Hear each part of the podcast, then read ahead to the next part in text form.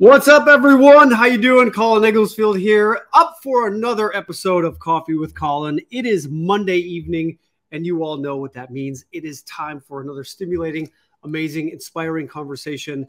And tonight, ladies and gents, I have a pal of mine from Hollywood. He is a, uh, a very handsome dude. You know, over the past uh, few weeks, we've been having some pretty awesome dudes on here. Maybe we should change the show to uh, Coffee with some studs because over the past few weeks, we've been having some really amazing, amazing, awesome dudes on here, and uh, we're going to continue that continue that momentum with uh, with my next guest. He is someone who's been kicking around in Hollywood for quite a bit, and he's created a, uh, a nice little niche for himself in the shows that he's done, specifically with some of the shows that he has worked on that have to do with being in the military. So, all of you out there who are in the military, I think you'll find this to be uh, enlightening and stimulating and hopefully hopefully inspiring because everyone out there in the military I uh, just want to say thank you for all of your service and what you do to provide safety and security for us here in the United States. I think a lot of the times we take for granted how dangerous and the uh, what the effects really are on soldiers around the world.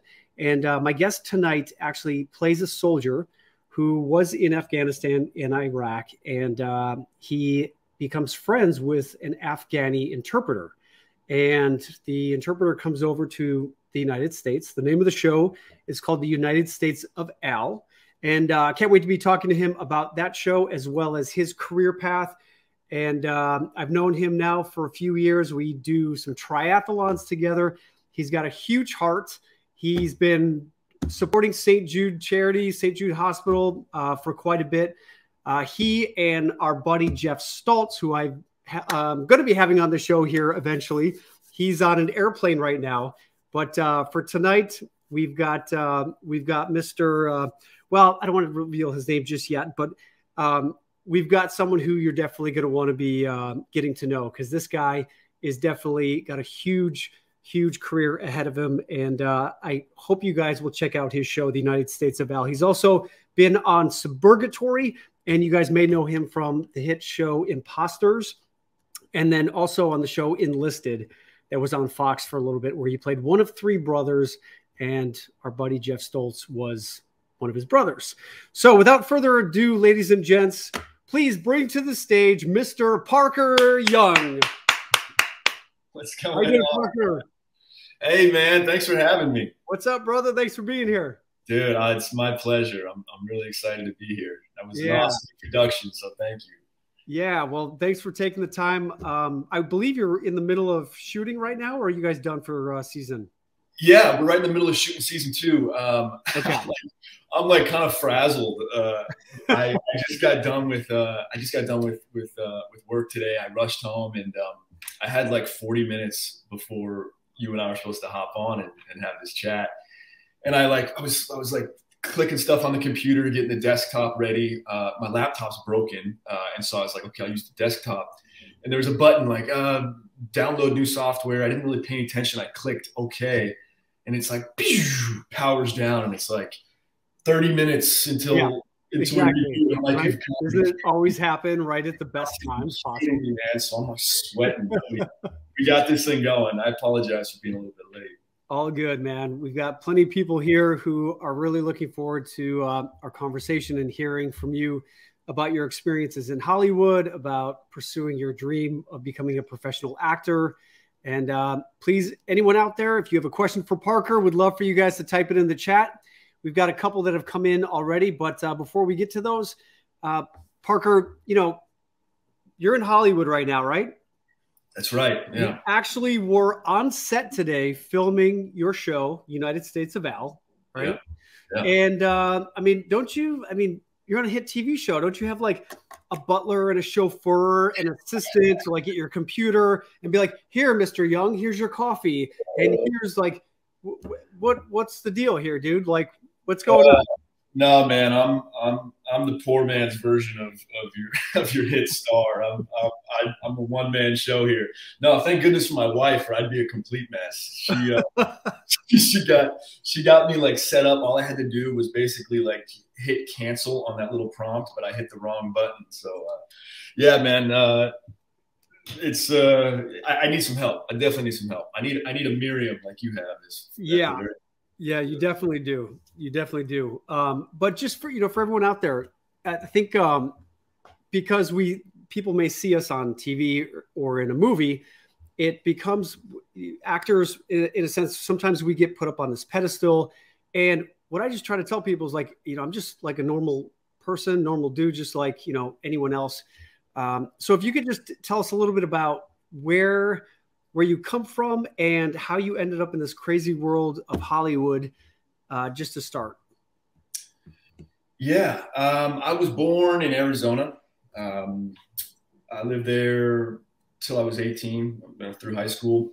Moved out to LA uh, right after high school. I think I was, I think I was just naive enough to to think that I could make this Hollywood thing work. Um, uh, did a couple of plays in, in I think my junior year of high school. I started and was like, oh, this is fun, and I knew I wasn't going to continue playing football much longer. Um, so yeah, moved out to Hollywood and just uh, just started pounding the pavement. You know, got every acting class I could. Was doing doing a lot of background work, you know, extra work, and um, you know, self submitting for every audition you know possible, all the commercials and and, and student films, and you know, little by little, dots started to connect, and I I you know maybe. Got really lucky at times and, and tried to do my best to capitalize on those opportunities. How and, soon did you get an agent when you first got out there? You know, I think I got a manager first. Um, I don't think it took too long because I don't think he was probably a very good manager. Um, but uh, but he helped me get my first agent. I mean, probably within the first, I want to say within the first year is my guess. Uh, mm-hmm. And then the manager ended up not working out, but the agent helped me get a new manager. And then that agent didn't end up working out. So my, that manager helped me get a that agent helped me get a new manager and a manager, and I just kind of bounced around until I until I have the team that I'm with currently. And if uh, you could just real quick, if you could just share the difference between an agent and a manager for anyone out there who doesn't know the difference. Yeah, uh, try, try to ask my, I, I try to answer that question. um, so the agent, for the most part, um, at least in my experience, so the agent the agent sends you the auditions. You know, the agent gets gets gets the breakdown from casting of all of the the shows and movies that are that are uh, in pre-production that, that, that, are looking at cast actors. And so the agent says, oh, you know, they need a Zach, you know, that's somewhere between 20 and 30. And they think, oh, you know, Parker might be good for this. They send me the audition and I, uh, I prepare it. I walk into a room, I bomb the audition and don't get it. Uh, basically the, the, role of my agent. My manager is a little bit more hands-on, I'd say. Um, for me, it's been, uh, you know, when I, when I, when I had no career, he was sort of the guy that would that would hold my hand and help develop me. Yeah, he's the guy you call after you suck at the audition and you cry to your manager like, "I suck. This is never going to work." He's the shoulder that I that yeah. I percent to cry on. Yeah. Yeah. Agent helps you get the job. Manager is therapist, tra- uh, uh, travel agent, um, concierge. They're like supposed to make sure my computer works. Yeah, yeah, exactly. So you you kind of bounce around between agent and manager. Um, yeah. Did you when you first got out to Hollywood? Because a lot of people who listen to the show are thinking about getting into the industry or they are thinking about making a career move. How did you? I mean, I guess when you said you were naive enough, I kind of feel like I was in the similar similar boat because I didn't really know anyone who was a professional actor. I didn't really know what it was all about. So I just kind of went out there just to more so to just see what it was all about, just to even explore. And then it was one of these things where I just kept meeting more people, like you jumped into acting classes. And then I just started, the more I started meeting and networking with people, I started meeting the, the right people that started to see if I had the talent. And then it just kind of kept building from there. But I think a lot of people don't even take that first step because they're worried that it's not going to work out. So, what was your thought process when you were like, I'm just going to go out there? If it doesn't work out, I'll just come back to Arizona. Or what were you thinking when you first went out there? You know, I was I was going to go to school in California, so I think my thought was, I'm gonna I'm gonna and I think I wanted to go to college in, in California because in the back of my mind, I sort of wanted to try this acting thing out. You know, it just it, it, excited me. I didn't know what I wanted to do with my life. I think if anything, I probably wanted to. Uh, I probably wanted to join the military, uh, mm. but you know, or be some sort of secret agent or something. You know, and uh, I think that the, the, next best thing was to just pretend to do that in, uh, on TV. And um, you know, my parents were oddly encouraging. I think it's something that my dad uh, always wanted to do, and he probably would have really excelled at. So he was very encouraging and uh, moved out to LA, was going to go to school and decided I, I did, I, I, didn't want to be half in. I wanted to just fully commit. So, uh, so I, just, I just fully committed. Um, and I didn't know what that looked like. I didn't know what that meant. I didn't know anybody uh, out here. I didn't have any friends and I was 18. So I couldn't even, you know, too young to go to bars. It was a weird, really weird time.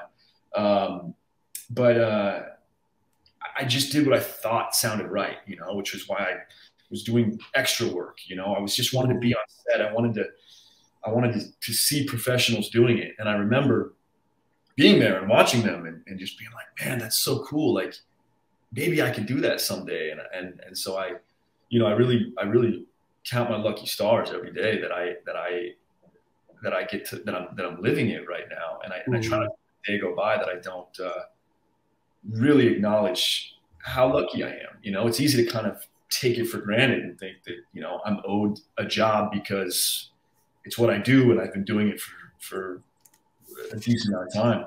But I think the biggest thing, you know, the, the biggest lesson I tell people that want to, that want to give it a go is like, first off, if you want to do it and you're passionate about it, like do it. Like just give it a shot. I mean, yeah. this is this is you got one life, man. This is there's no there's no dress rehearsal. Like give it give it a go, and if yeah. it doesn't work out, who cares? You know, it'll things will unfold the way that they're supposed to. Uh, but if you do make that leap of faith, um, every day, I mean, as much as you can, try to try to get out of your comfort zone. You know, really push push the edge of of of of, of your comfortability uh, because it's a it's a it's a scary thing, man. To, to give your give your heart and soul into something to, to, to go and, and, and, and, and perform to, to, to, to share of yourself with, with people that have the potential to say like, no, you're not the guy, go cry on your manager's shoulder. uh, and, um, it's, it's, it's, it's tough. And the more that we can just put ourselves out there and, and, and put ourselves in uncomfortable situations and, uh, you know, the more that we expand our being and what we're capable of. And, and that's all it's about getting out of our comfort zone and, and, and trying to grow and expand constantly. Yeah. Yeah. It definitely uh, isn't easy going into these rooms and feeling like you've got 12 people who, when I first started auditioning, I would get so nervous because it felt like they were just the feeling is of judgment. When you walk into the room, what are they thinking of me? Are they going to like me? Am I going to say something stupid? Am I going to screw up my lines? And auditioning and acting, I think, is an amazing microcosm of life in general because all of your insecurities that you have as a person get brought up in an audition. Like you cannot hide in an audition. And those first few times you may feel confident rehearsing in the mirror the night before, but as soon as you walk into that room, it is a whole different ball game. And what I loved about it was that even though it was like kind of scary having these people in front of me, I what I liked about it was that you had to be truthful in that in that room. You couldn't pretend, you couldn't lie, you couldn't you couldn't be anything other than as truthful in the moment. And it's these moments in life that I feel like are um, the, the most worthwhile when you put everything on the line. And even if it doesn't work out, I feel like I always am proud of the fact that I got out of my comfort zone, that I pushed the limits. Because, as you were saying, you know, just getting out of your comfort zone. To me, the best things in life are outside of that comfort zone. And even if you are going to, you know, realize that you're not always going to succeed outside of your comfort zone, there's always something to be learned from every time you stretch the limits and push yourself. And that's why it's important to have someone like a manager or someone else in your life or a wife to be able to go to when you do have those moments where it doesn't work out. Um, and I want to get more into that further on. But as you were starting out and you started to audition, and then you started booking some of these roles, um, did you ever have the imposter syndrome feeling where you're on set? Because I did when I first started acting. I was like, oh shit, I got the role. Because I, I I would book the audition and then it was like, oh crap, now I actually got to film it. What if I screw up? What if they don't like me? Did you ever have that that feeling of like maybe I don't belong here or I didn't deserve it? Absolutely, absolutely, absolutely. Uh, I I I I feel like I still have it at times. You know, this feeling of like, gosh, man, like, did I did I somehow trick a group of people into, into giving me this opportunity? like, I hope that I can I can do this justice. I hope that I can I can make the people proud that that that have gifted me this opportunity. And um, yeah, it's it's a it's a funny thing, man. It's a funny thing, and and you know, even even even on this my show right now, United States of Al, I I it was my first time doing a, a multi-cam sitcom, um, and so even though I've been acting for a decade, I, I was still new to this format, and and so I was just trying my best to, to, to, to, learn every single day and learn from my mistakes and learn from this incredible team that I was working with from the other actors that, that, that, that, uh, that had worked in, in, this particular format prior to the show. Um, but yeah, just still feeling like that, that sort of, that, that hidden desire to please. Like, I hope that I do a good job. I hope that they're, they're, they're happy with this which isn't which isn't a great feeling. You know, you want to just feel like you you can take ownership of the role and, and it's yeah. yours.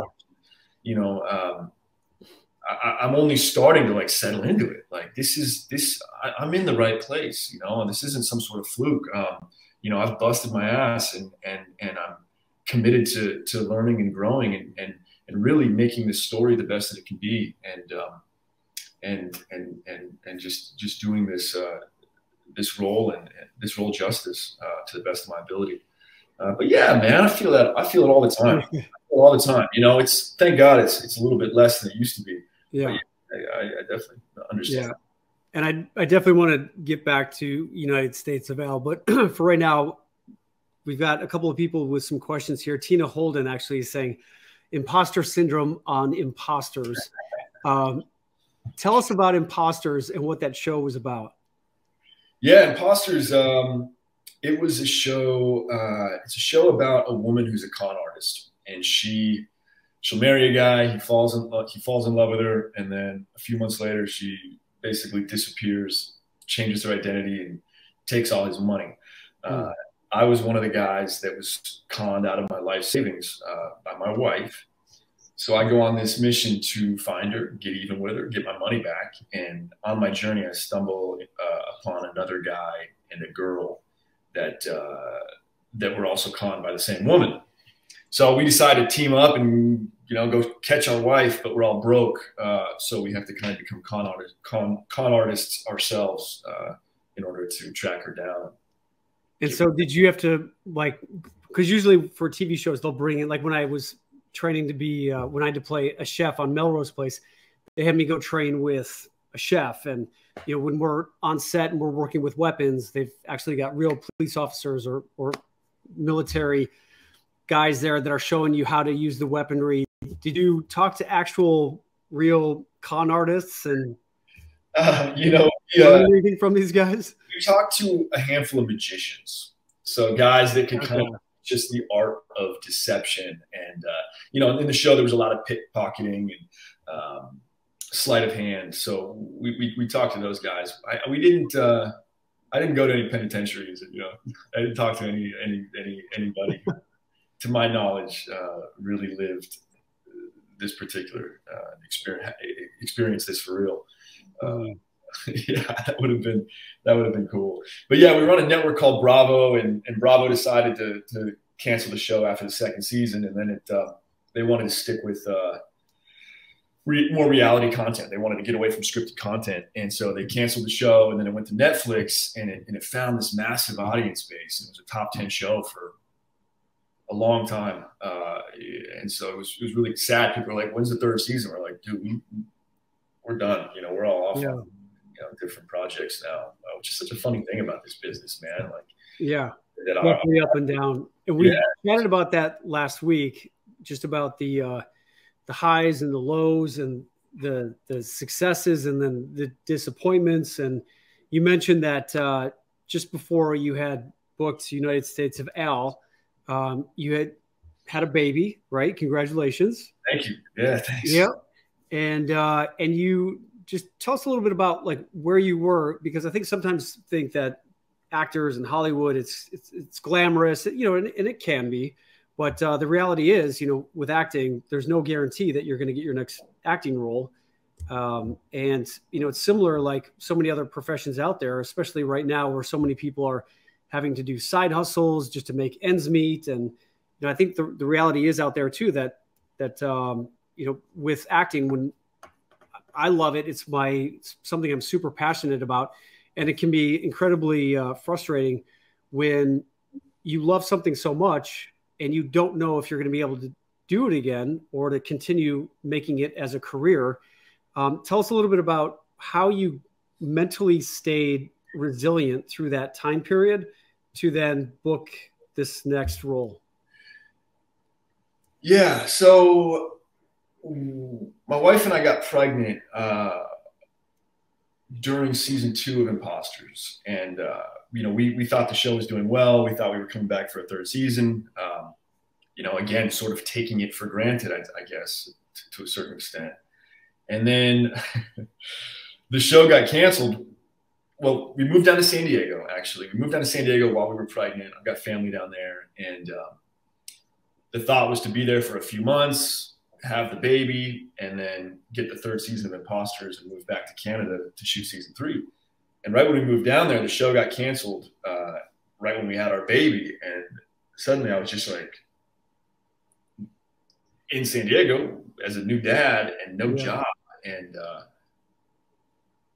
just it just had like a uh, a bit of a a bit of a it was a, it was a scary time, man. It was a scary, yeah, yeah, it was a scary time. I was reevaluating everything. I mean, I was I was I was really realizing that that this is a profession that you know there, there's no there's no guarantees in anything in life, but but you know, in this business, as you know, it's it's so up and down, and we're at the mercy of all these executives that decide suddenly that this particular show doesn't sell enough Dove soap, let's scrap it, or it's not doing good enough in this demo or that. And uh, there's really no rhyme or reason to it. And um, yeah, it was it was really scary for me. I, I, prior, prior to that to that moment, I didn't really care if I I didn't care if I succeeded or I didn't so much monetarily at least because I didn't. I was. I felt like I was fine living on a buddy's couch if I had to. Like I, I didn't need. You know, I don't need a lot of things to be happy. Um, and then when I had that baby, I was like, I need to be able to provide for my my wife and my daughter, and it just really scared me. You know, it, it really, it really, it really scared me. And I, I, I was auditioning a lot. You know, I, I, I'd been working for a good number of years, and I was auditioning, uh, and I, and I wasn't booking the way that I had anticipated. I, I in my mind, I was like, you know, I, had been working for so long, I just kind of expected I would be able to jump into another job. Yep. The problem is, you know, like the more successful you get, you start competing uh, for better gigs, I suppose, against higher profile actors. So, yep. you know, the, the, competition never really gets any easier.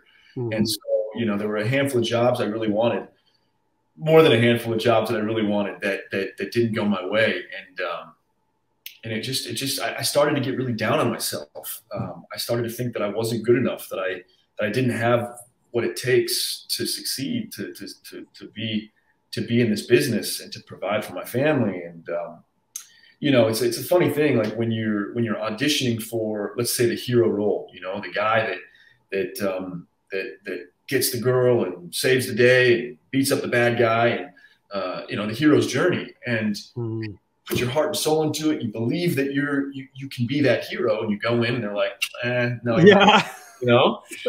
No, and uh, and you're but like, I, re- I like I rehearsed this for 20 hours. I worked with my acting teacher. I took vocal lessons. I did. If you only knew what I did to prepare for this only knew. And I was living in San Diego, so it meant driving three plus hours up to LA for my 15 minute, 15 minutes of shame, and then driving driving three and a half hours back down to San, San Diego. So it was this this massive investment of, of time and energy and resources to be told I'm not the hero. And doing that over and over and over again, I was like, well, I guess I'm not the hero, you know? And and and so who am I? I must be the antithesis of that. I must be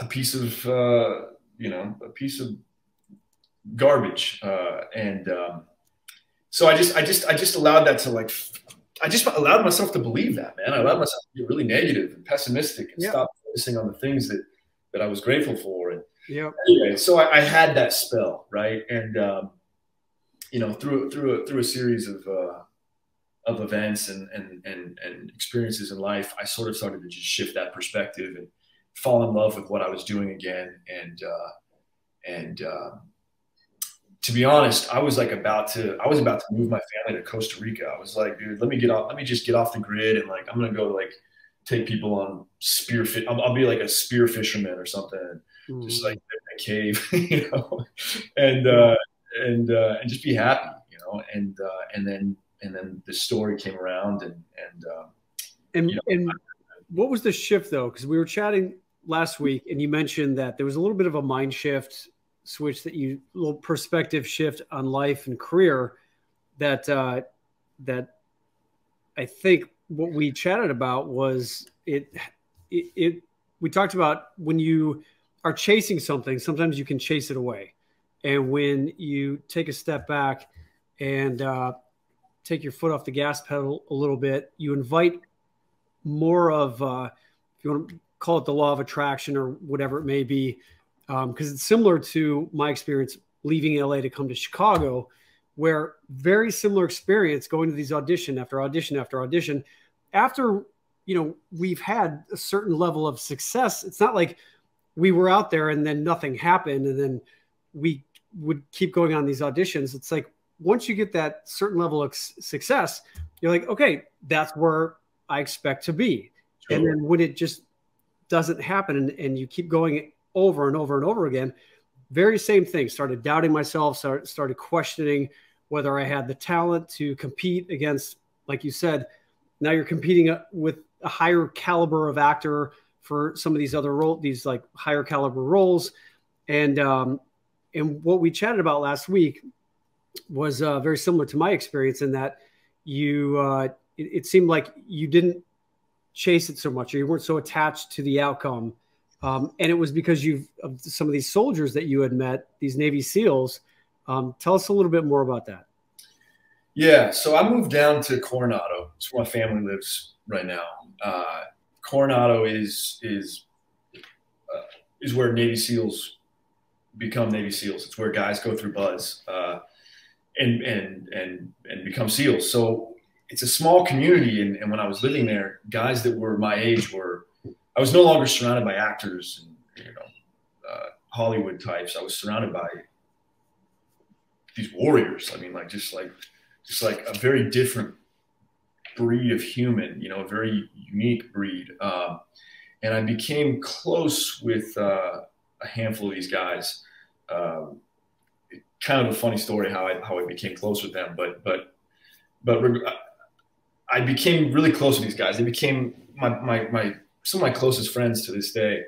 And uh, it's funny, like when you're in your 30s and you, you meet guys, you know, it's, it's often, it's, it's rare, I should say, that you meet best friends in your 30s, you know, and I feel really blessed that I, have got these guys um, that I consider lifelong friends now. But um, I had sort of realized that I'd spent my entire adult life in Hollywood, um, constantly just trying to be an actor, uh, trying to uh, try, auditioning for things, uh, trying to do whatever I could to like fit in yeah to the mold that I was supposed and get to. people to say yes. Yeah, the guy.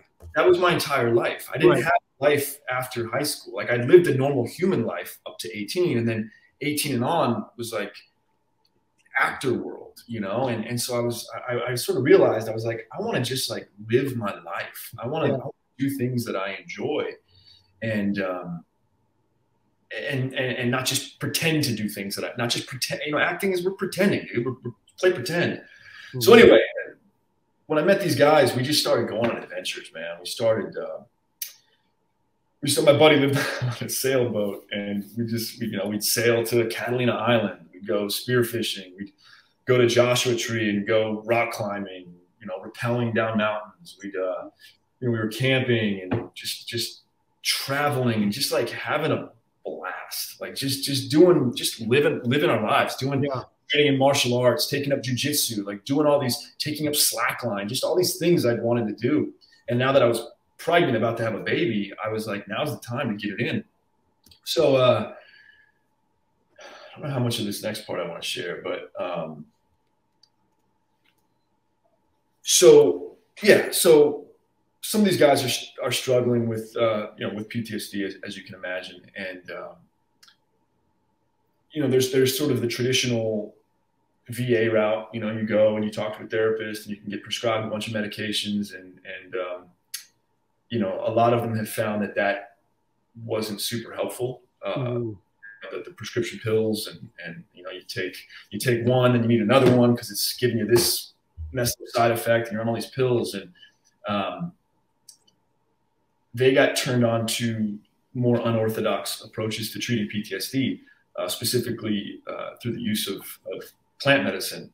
Mm-hmm. And uh, and I got invited to some ceremonies, guys, and and through these ceremonies, they were able to to heal a lot of the things that they were suffering from mm. that kind of bottled and stored down deep, the things you don't really want to deal with or don't know how to deal with, and and uh, and consequently for myself, I was able to deal with a lot of things that I was uh, I was struggling with personally, and I think that uh, I just left with a with a newfound appreciation for for all of the things that I that I did have in my life. You know, these mm-hmm. little shifts that you that you talk about is just shifting to to to recognizing all of the things that I have to be grateful for and and quit focusing on all the things that I wish I had, you know, and I think that, yeah. that was crucial for me in my life, you know, just to realize that I had I have this amazing family. I have this this incredible daughter. I have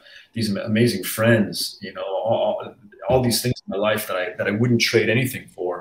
And uh, I think that was the shift that I needed. And, and, until I had that shift, you know, why should I deserve anything else good in my life? You know, I needed to first appreciate that which I did have. Mm. So you know that was that was that was hugely valuable for me, uh, and um, you know to, to, quit being so hard on myself and telling myself that I was a piece of shit. You know, like you know, like yeah, get over that. And, and, and I'm uh, sure being around these guys, these warriors. Yeah. Um, and I don't know if you saw in the news, like these guys these guys, I mean, just even their training, like this week, there was a Navy SEAL trainee that died in training, and yeah. another guy ended up in the hospital. I mean, the training that these guys go through through BUD/S, the training program to become a Navy SEAL, in and of itself is like intense. And uh, um, when you were with these guys, did um, I mean having you know, th- these guys are going all over the world. They're doing, you know, things that we probably couldn't even imagine doing, like, you know, scaling walls. And I mean, you saw what these guys did when they went into Pakistan and uh, handled the whole Obama uh, or the bin Laden situation. These guys, you know, see some stuff that we probably will never see.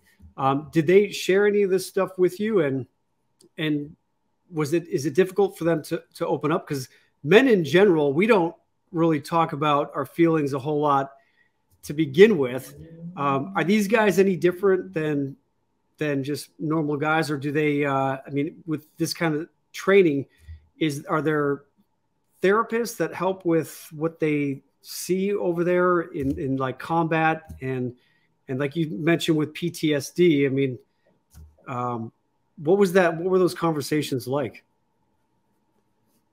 Yeah, they.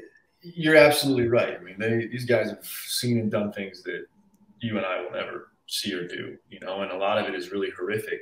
Um, and uh, and um, you know, but but but you know, I, I, don't I don't want to get political or say that war is necessary or, or, anything like that. But but sometimes there are jobs that, that need to be done, and, and you know, that it's it's it, it, can be kind of bad jobs. You know, it's it's a nasty it can be a nasty profession, but someone's got to do it. You know, there are bad people out there, man, and it takes a bad dude to go and and uh, and and and handle this this business. You know, and, and mm. take, take, care of what needs to be taken care of. Um, and uh, it's it's you know they're they're they're they're incredibly well trained uh, technicians, operators. You know, they're the best in the world, um, but they're still human. You know, and it's it's it's a difficult job, and uh, you know they're they're they're really good at um, sucking it up and getting on with it, and and not complaining and not uh, not not not whining about you know being hurt physically, but also not complaining about the mental toll that, that, that this line of work uh, has on on the body and on the mind. Mm. And, uh, so yeah, it's, it's brutal, and and and you know the Navy, the government tries to have um, you know tries to take care of these guys as best they can, um, but there's only so much you can do, and I think that's why a lot of guys are drawn to these these unorthodox approaches that I that I hope you know are, are becoming increasingly popular. Um, mm.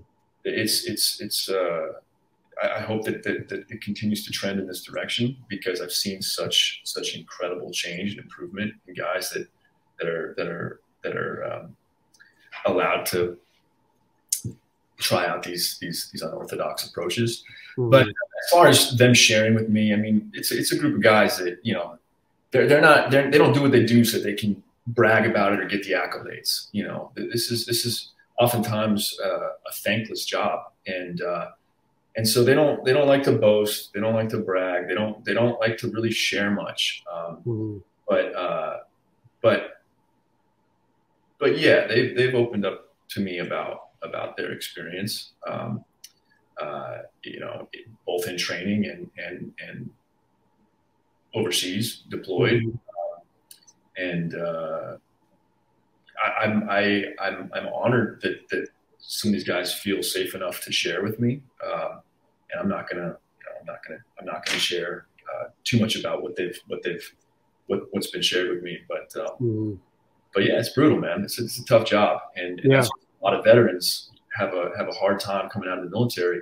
I mean, they say 22 veterans kill themselves every day. I mean, that is a that is a startling statistic uh, because we don't know how to help. You know, it's you send these young men to, to do this job, and then you know we kind of say, thanks for your service. Uh, get on with it.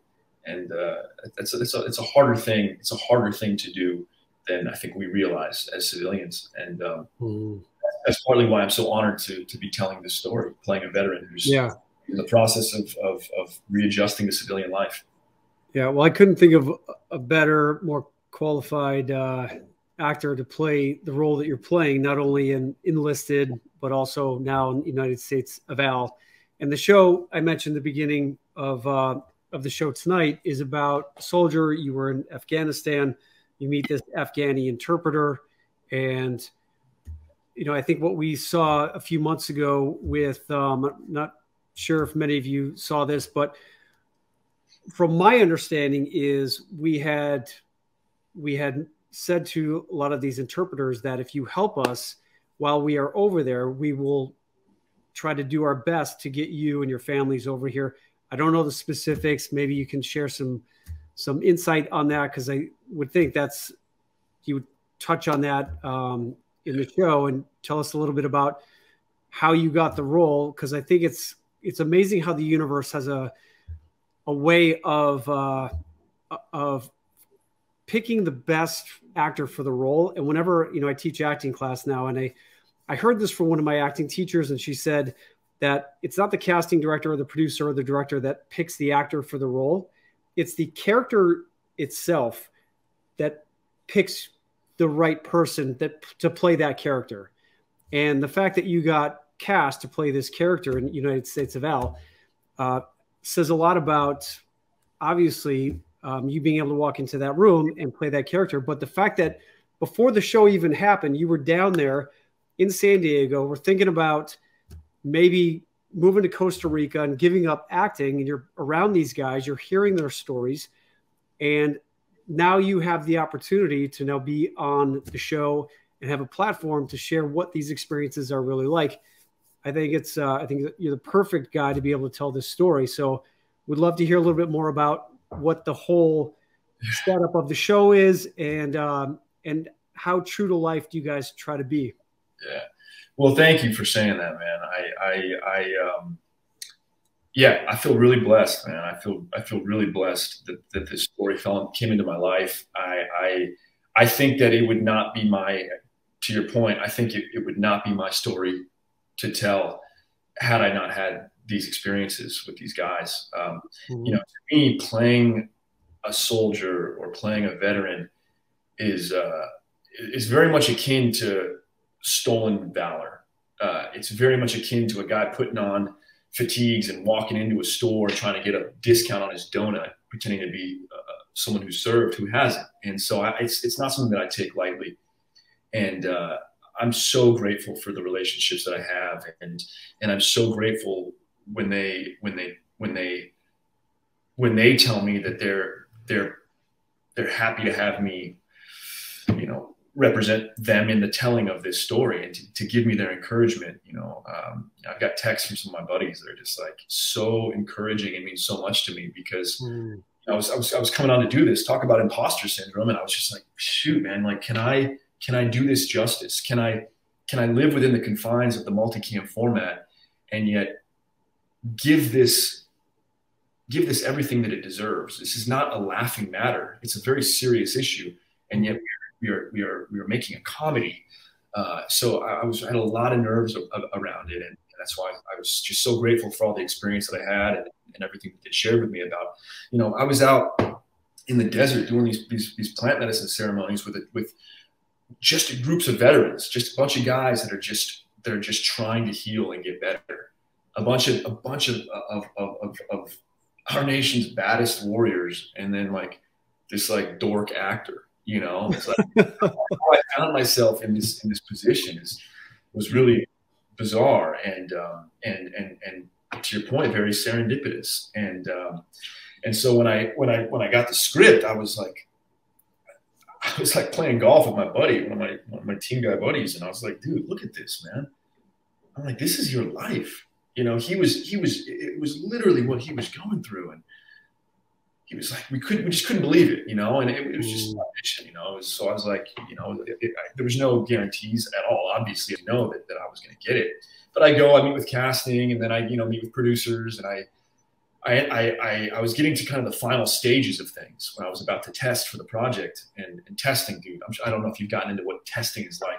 Talk about a, a gnarly process.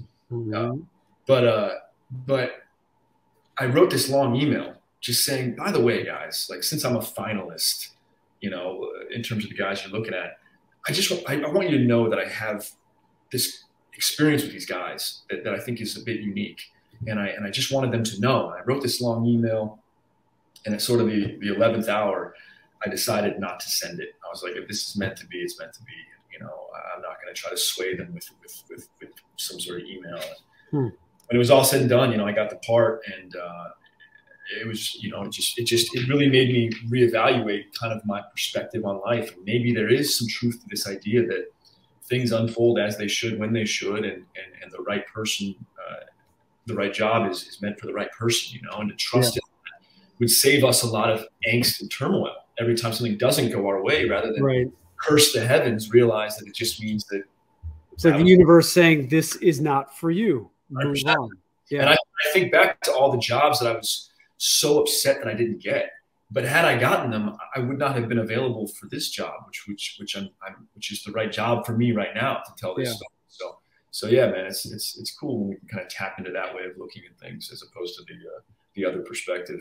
And uh, and and to, to your point about uh, you know your question about the the interpreters, yeah, dude, it was a it was a it's a crazy situation. You said that we told them that, that we would you know we told the Afghan interpreters that we would try to get them and their families out. It wasn't that we told them we would try. We essentially promised them that if they helped us, if they helped our troops, we would help them. We would bring them to the United States. It, it was a promise because by doing what they did, they were putting their heads on the chopping block. They were they, they are going to be killed for helping U.S. forces, and yet we could not have done what we were doing over there without them. So we say, hey, here's a piece of paper that says you helped us. You know, you are you are you are helping us with our mission. We will take care of you and your families.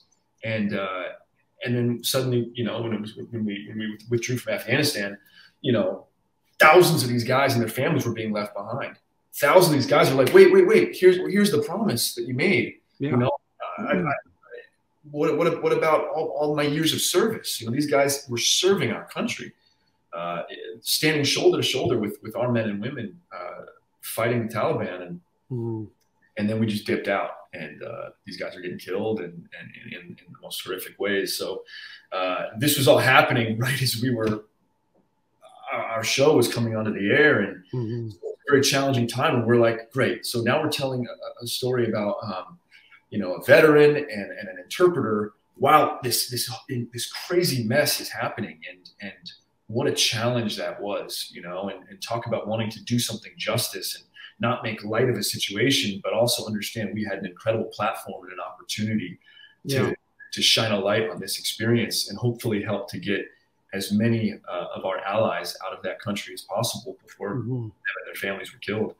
So our first uh, our first episode of season two was uh, we didn't have a single joke. You know, it was it was it was it was it was a drama that we shot like a like a multicam with four cameras and and, and it was a it was a it was it was based on the true story of our military advisor fighting to try to get um, one of our Afghan writers family members out, uh, some of our Afghan writers family members out of Afghanistan.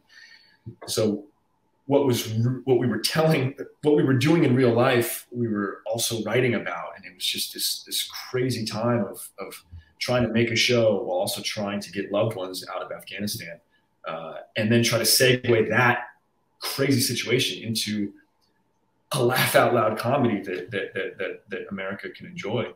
So yeah it's been a crazy process man. It's been a crazy process. Um, but uh, gosh, such a such a such a beautiful and fulfilling one. I'm so grateful. Yeah, and Adhir, your co-star, he's amazing.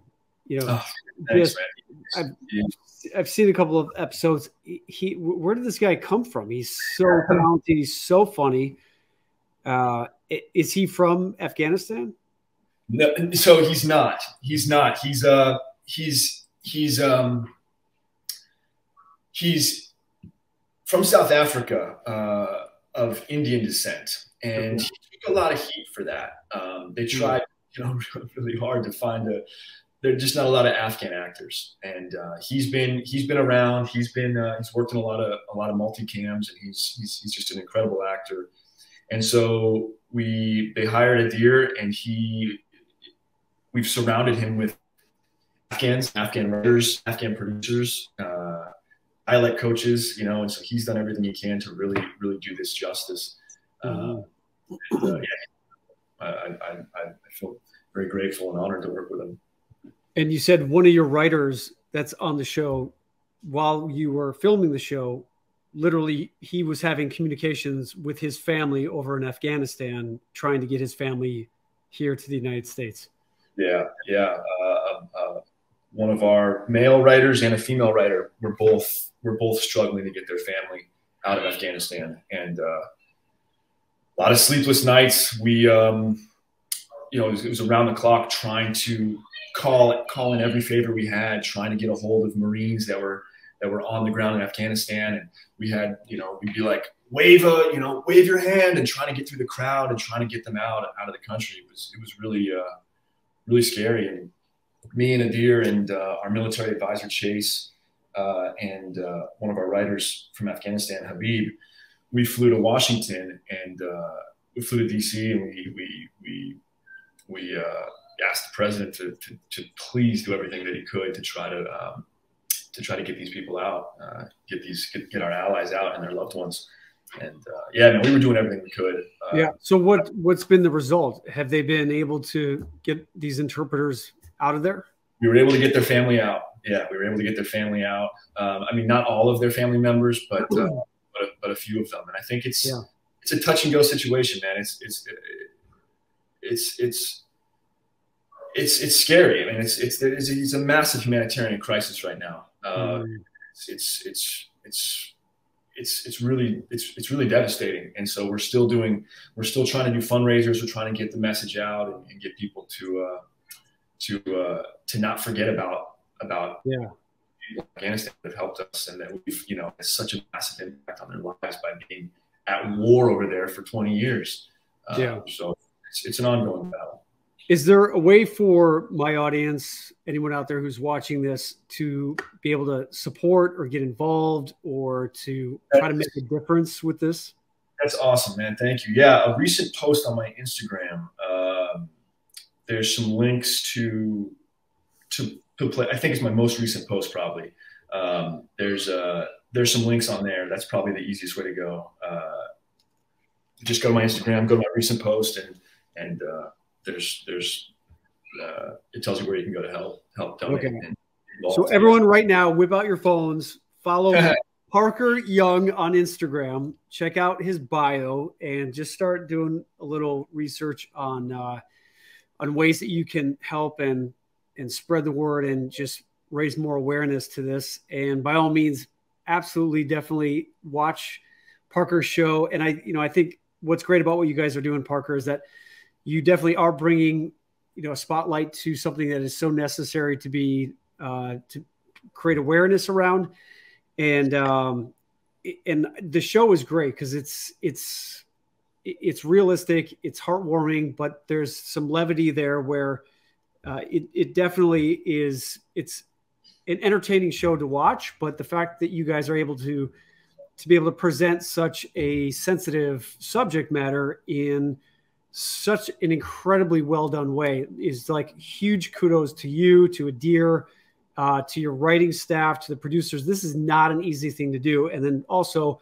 on top of it, there's the difference between single cam and multicam, which is most sitcoms are filmed in that four camera format, like Friends and Cheers, and most traditional sitcoms as we know them are filmed in that four camera format and uh, and the fact that you're doing this is it a live studio audience that you're doing this in front of? It was supposed to be, but because of COVID, we we haven't been able to have a full audience. So we've got you know a handful of uh, a handful of producers behind the monitor laughing, and, and we've got the crew laughing. But that's that's all yeah. we got. That's what we got to work with. Yeah. Uh, but yeah, did I feel really lucky? We've got an incredible team. This is this is the team that came off a Big Bang for 12 years. I mean, Chuck Lorre, and, yeah. and uh, you know the Chuck Lorre. I mean, I, I, just feel so blessed to be work, learning and, and, and, and, working with the best. Yeah. Uh, Rita Ferrari, Dave Goetsch. I mean, these, this this team is is incredible, and I I'm just yeah, I'm just uh, just really grateful to work with them. Awesome. Uh, one of our one of our um, audience members, Marisa Costa, asked, uh, "What role did you think was the uh, the life changing role that you've had in your career?" Um, the life changing. You know, every every role's been life changing for me. It's always been, you know, I I've been, I feel so blessed every time someone thinks that that I that I am even slightly deserving of, of, of, being a part of their project. I'd have to just say the first one, which was Suburgatory, because I really had done nothing prior. So so that team really had to take a chance on me, um, and uh, and so that was that was that was probably what got it all started. Um, you know, got me working in network television, working in comedies, working with with uh, incredible actors and writers, and uh, so that was huge. I mean, uh, but um, all of them. I mean, enlisted was was an awesome an awesome opportunity for me. I had such a great time doing that. Imposters was was so much fun, and I, I, I learned and grew in different directions from that. And then this show is really, uh, you know, it, it's really I guess life changing. Sure. I mean, it was it was it's it's been it's my first time really being a lead of a show or a co-lead of a show and and and on this in, in this particular format as you described and and uh, with this subject matter um, I, I am just so grateful for this you know I, I, I think there's a time when I was like oh man I don't want to get stuck on a show for 10 years I want to be able to try different projects I'm like dude let me ride this one the wheels fall off I'm having yeah. such a time. so uh, yeah, yeah, we get to keep doing this for some time. what would you say is the biggest difference between multi-camera and single cam? Whew, dude, it's crazy. multi-camera is crazy because you've you've got an you've got an audience. You've got you've got a um, there are people laughing. So you you know you're doing the scene, and then all of a sudden you it's got, like doing a play, right? like doing a play. It's like doing a play, and you have you have to hold for audience laughter. You've got to know where that's supposed to happen, and, and sometimes it happens in places it's unexpected. But the thing I've learned about multicam is it's such a it's such a beautiful rhythm. You know, they talk about comedy being akin to to music, uh, and it, it, I really am, am, seeing that in the multicam format. Just the the setups and the jokes, and, and just seeing the flow of, of the episode is, is really beautiful. And and starting to kind of read that uh, and understand that that that uh, that flow has been has been really cool. Um, also, you get way less takes. I mean, yet everything's shooting all at once, so you kind of do the play of it, and uh, and you know they're shoot they're getting all the coverage, and and and you move on. As opposed to single camera, you know, we shoot you, then we you know we shoot me, right. and uh, when when when the camera's on me, maybe I have more liberty to improvise and play around because it's just on me. But when it's when all four cameras are shooting, everyone is on. Yeah, so yeah. to really have the have the beats dialed in. Uh, yeah. And but, you shoot every day because I've I've seen a couple of filmings of of uh, multicam. I watched an episode of Friends. So with Friends, they would they would show up to work on Tuesday. They would start doing table read, rehearse Tuesday, Wednesday, Thursday, shoot the show on Friday and we showed up at like five o'clock at the Warner Brothers lot, and they started shooting around, or maybe it was earlier. We Started shooting around five or six, and by 11 p.m. they still hadn't finished, and I left just because they still had like probably another hour, um, and they brought pizza in for the audience. Um, there's microphones that hang from the ceiling so that the microphone will pick up your actual laughter. Um, do you guys shoot every day, or is it just you rehearse and then shoot that one day? Well, we we rehearse Mondays and Tuesdays, uh, and then we shoot Wednesday, Thursday, Friday. Okay. Yeah, uh, I think the plan was rehearse Monday, Tuesday, maybe pre-shoot some stuff Wednesday, Thursday, and then and then do the live audience on Friday. You know, run the show for the audience. But yeah, because we can't have an audience, we just shoot Wednesday, Thursday, Friday. Got it. Yeah, and I hear, you know, I've only, I've only, I shot one pilot with an audience, one multicam pilot, and it was, it was a lot of fun and terrifying. And I, I think majority of the of the actors would love to have the live audience and just have that energy. But um, there's it's something nice about not feeling like we have to play to a to an audience, but we can really take time and find a lot of these uh, these moments that that that that need care and, and, and thought, you know, because we're dealing with, with difficult subject matter. And yeah. So it's nice to not have yeah. to uh, cater to an audience. Yeah. Awesome, dude. Well, I uh, I want to wrap up here by asking you a few questions about your favorite movies. Are you ready to jump into uh, the the uh, the particular pick six part of the show, where I'm going to ask you your favorite movies and a little bit about your favorite actors? Cool, man. Let's do ready? it. Ready? Yeah. All right. So, what is your favorite movie of all time? Dude, I'm gonna have a hard time with all these questions. I bet. Um, I'm, I'm, gonna. The first thing that comes to mind is is Gladiator. I I. I haven't yeah. seen it in a while, but man, that's a that's a great movie. Yes, absolutely. Yeah. Love Russell Crowe, and that movie is uh is what helped me get through my cancer experience.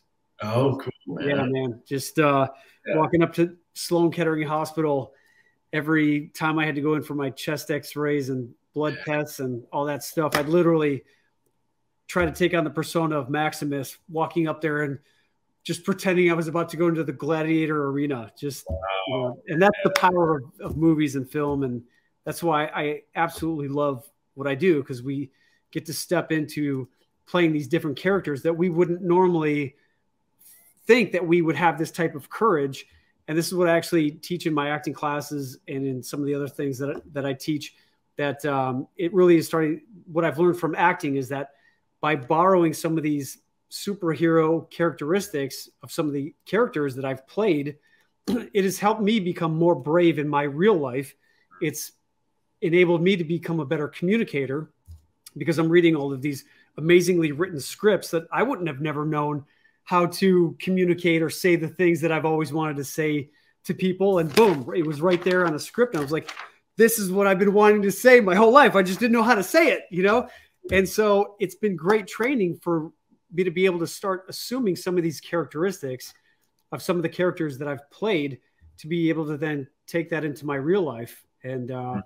That's just one of the, the things, I guess, byproducts of being an actor that uh, I've found to be incredibly beneficial. Mm-hmm. I love um, that, man. Love that. Little side tangent. Um, what is your what was your favorite movie growing up when you were a kid?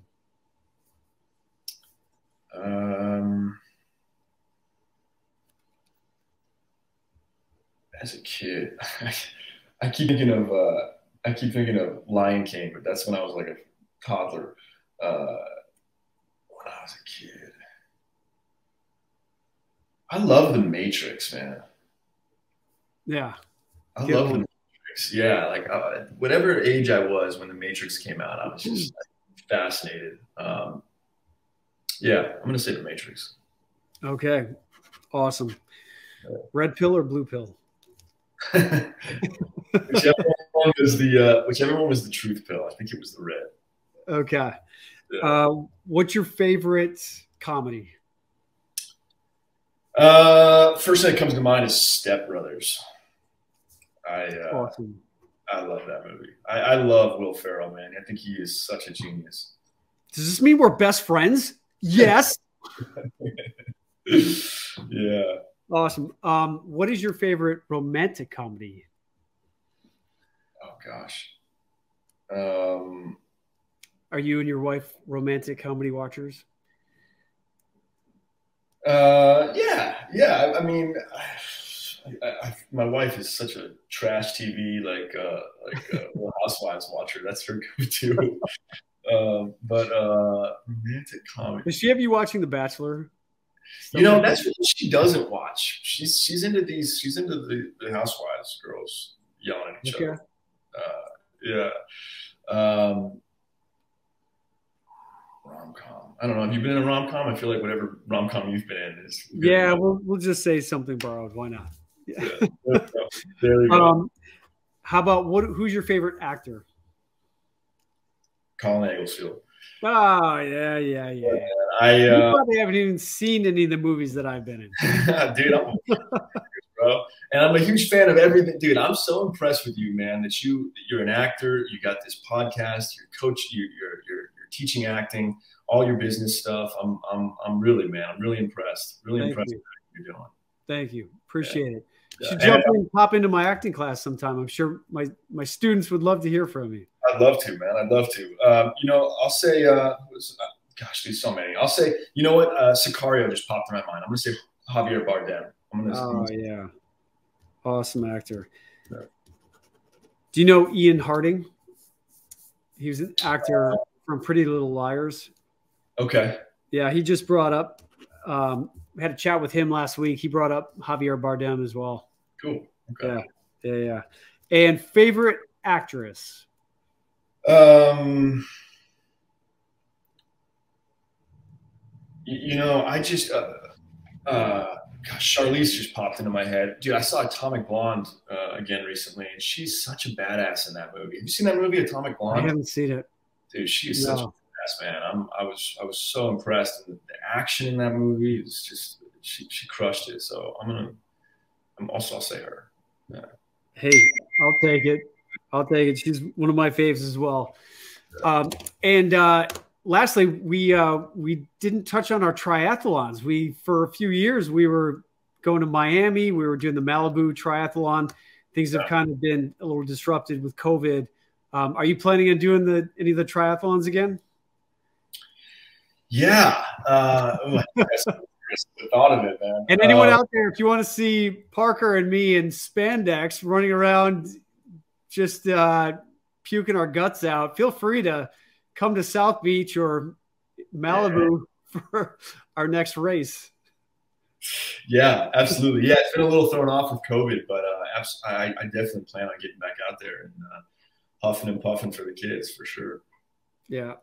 Yeah. Have you, did you actually uh, did you actually visit St. Jude Hospital? I did. Yeah, Geoff and I went and visited. Um, yeah, we went to Tennessee and we visited the hospital and took a tour. Lot, yeah. And, uh, gosh, man, what an incredible organization! Uh, the yeah. fact that St. Jude is, is on the forefront of, of research and treatment and taking care of these kids, and and yet their families never receive a bill for treatment, housing, food, nothing. You know, St. Yeah. Jude it all so that all parents have to worry about is, is, is helping their baby to live. I think that's I think that's incredible. Yeah, yeah. All right. Well, everyone out there, make sure you guys donate to St. Jude next time Parker and I are uh, doing our fundraisers because it is an amazing organization. And uh, Parker, thank you so much for being here, man. Appreciate your time. Appreciate Thanks for having me, Colin. This was really fun. Yeah.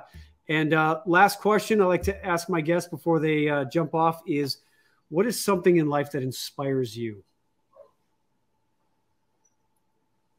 Um, I mean, my family, my family, uh, those who came before me and, and those who have come after. My, my I'm so inspired by, by my uh, my parents. Uh, I mean, I'm, I'm just I, I, I I hope to be as good of parents as, as they are. Uh, I'm inspired by my, my brother, my sister, my my my wife, my daughter, um, really all, all the people that I love in my life. I'm, I'm just so so impressed with and, and, and yeah, so inspired by. They inspire me to do my best and, and, and to be yeah. my best every day. That's awesome, man. Well, you inspire me. You've inspired, I'm sure, everyone here on uh, on this interview. And dude, thanks so much. Appreciate everything that you do. Keep up the amazing work, and uh, just keep doing your thing, brother. All the support thanks. in the world to you. Um, send you a big virtual hug. It's been a while. I haven't seen you in person. But yeah. uh, great to see you to share a beer sometime soon. Absolutely, man. Absolutely. Great to see you. Yeah. Thanks again. I uh, look forward to talking to you soon, man. All right. Sounds good. Take Bye, care, dude. Wow. Wow. Wow. Wow. Um, guys, you got to check out United States of Al. Um, I think after this conversation, I think we're all we've all been touched and moved, and I think the uh, the the actual just the the reality of the whole situation that's going on over there, I think uh, we we just it's easy for us to to turn a blind eye to it and uh, and not think about it. But this stuff is what's really going on out there in the world, and the fact that Parker and his uh, and and Chuck Lorre and the whole amazing staff over there at United States of Al is uh, is bringing this type of um, bringing the subject matter to light and doing it in such an amazing and uh, incredible way with levity and uh, and just class. You guys definitely have to check this out.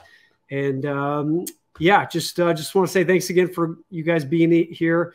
Uh, we are getting close to wrapping up this season, and uh, hope to have just more of our uh, continued conversations, amazing conversations here in the in the next few weeks. I think we're going to be wrapping up here at the end of March. Um, so anyone out there who is uh, thinking about wanting to have a special guest on here, feel free to send us some recommendations. We always love to hear some recommendations of who you guys want me to interview on the show. Um, but uh, just before I jump off here, just want to encourage you guys just to take what Parker said today in terms of getting out of your comfort zone and um, and just truly just enjoy life. I think what we can take from our his interview tonight is that you know sometimes it's important for us to take a step back in life and really think about how we are living our lives. You know, it sounds like what Parker really got out of his uh, taking a break from Hollywood was that uh, just going out to live life and just do the things that he always wanted to do. And by doing that, by just living your life on your terms and doing the things that really inspire you and light you up, amazing things end up coming to you. So it's not necessarily about always going out there and chasing and trying to grab onto the things that we want in life sometimes it's it's better to just turn inward and start doing the things that matter most to us and in that process when we are happy we start vibrating with that that frequency and that resonance of of whatever it is that is going to be invited into our world that is vibrating from that same frequency if you want to hear more about what i'm talking about just rent the movie the secret or join us in my next Inspire course.